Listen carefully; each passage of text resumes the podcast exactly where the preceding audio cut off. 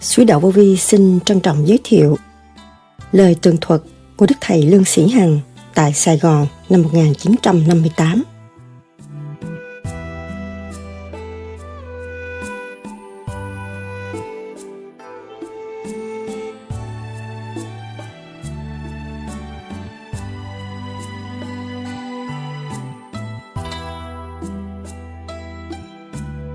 Lời tường thuật của Đức Thầy Lương Sĩ Hằng Sài Gòn ngày 15 tháng 7 âm lịch 1958 Hôm nay là ngày lễ Trung Nguyên. Tôi rất lấy làm hân hạnh được ông Tư cho phép tôi tham gia cuộc tề tụ này để cúng Phật và là một cơ hội mà tôi được trực tiếp cùng quý bạn để học hỏi thêm trên đường đời cũng như đường đạo. Tôi thường được nghe những lời khen ngợi vui lành của ông Tư cho tôi hay sự tiến triển của quý bạn.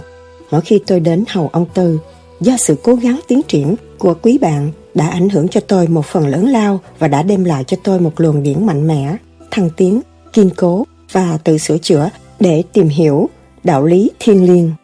Tôi không biết lấy gì đền đáp những sự dìu dắt thành thật với những lời vàng ngọc của ông Tư đã ban cho tôi lúc nào tôi thắc mắc.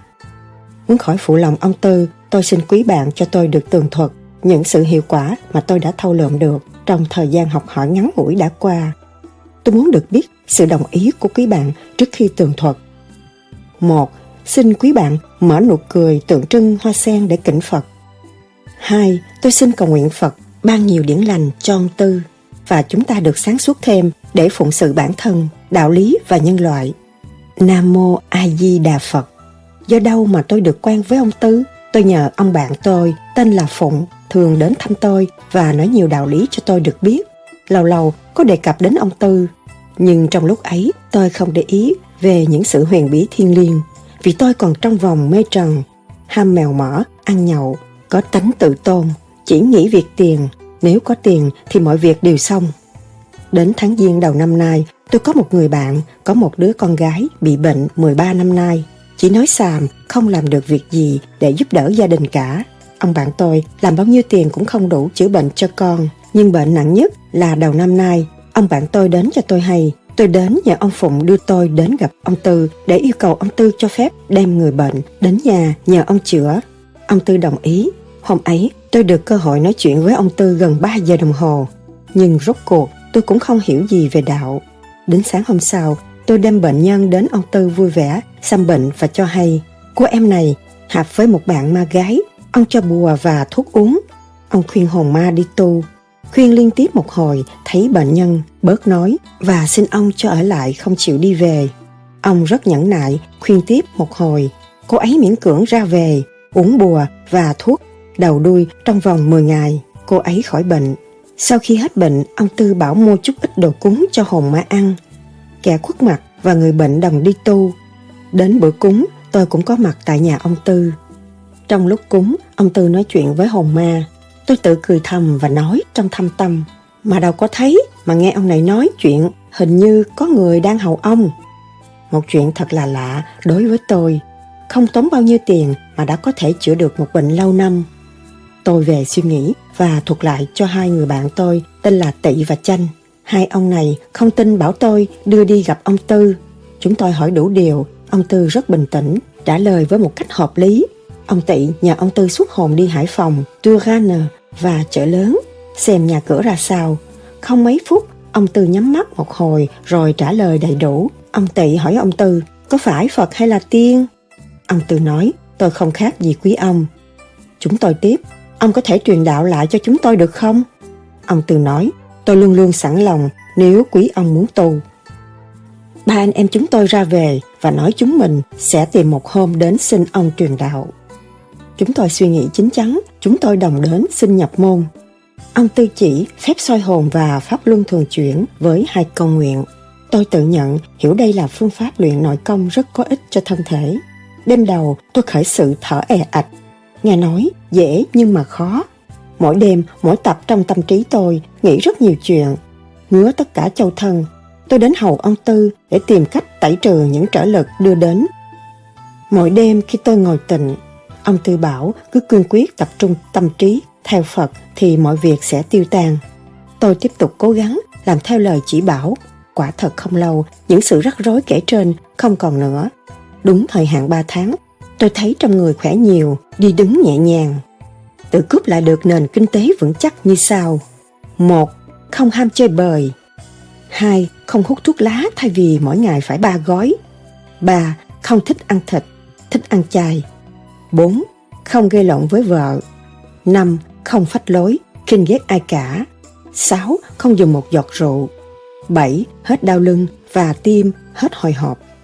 8. Tự nhìn nhận tất cả những tội lỗi đi lạc đàn từ ngày ra xã hội đến nay. Tâm trí sáng suốt, mình xét bất cứ một trở lực nào xảy đến. Tôi tự xét rằng trở lực là một cơ hội tốt đẹp cho sự tu luyện, tu trong thời loạn hơn là lúc thái bình. Rồi từ từ tôi đi đến chỗ định tâm, tự vào trong tiệm nước hay rạp hát ngồi, yên, mở mắt, tịnh thì không nghe ai nói gì cả, thấy trong thâm tâm mát mẻ như có một thanh khí đặc biệt. Những tài tự trên màn ảnh hình như không phương pháp nào lôi cuốn tâm trí của tôi trong lúc tôi tịnh. Sự thấy lúc công phu ban đêm.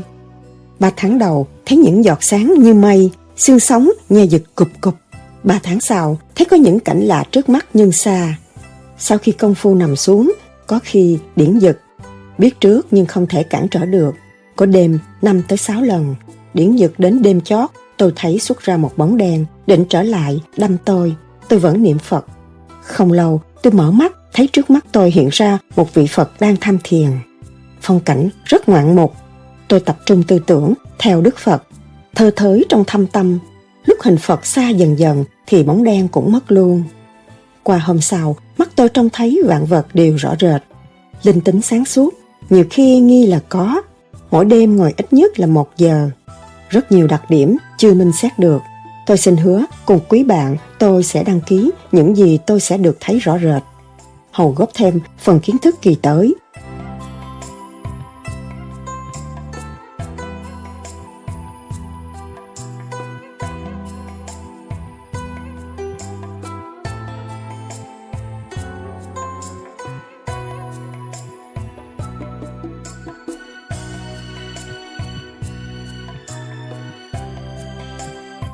Hôm nay là ngày rằm tháng Giêng năm Tân Sửu, đầu năm đang đón mừng với tính cách xây dựng và thử thách.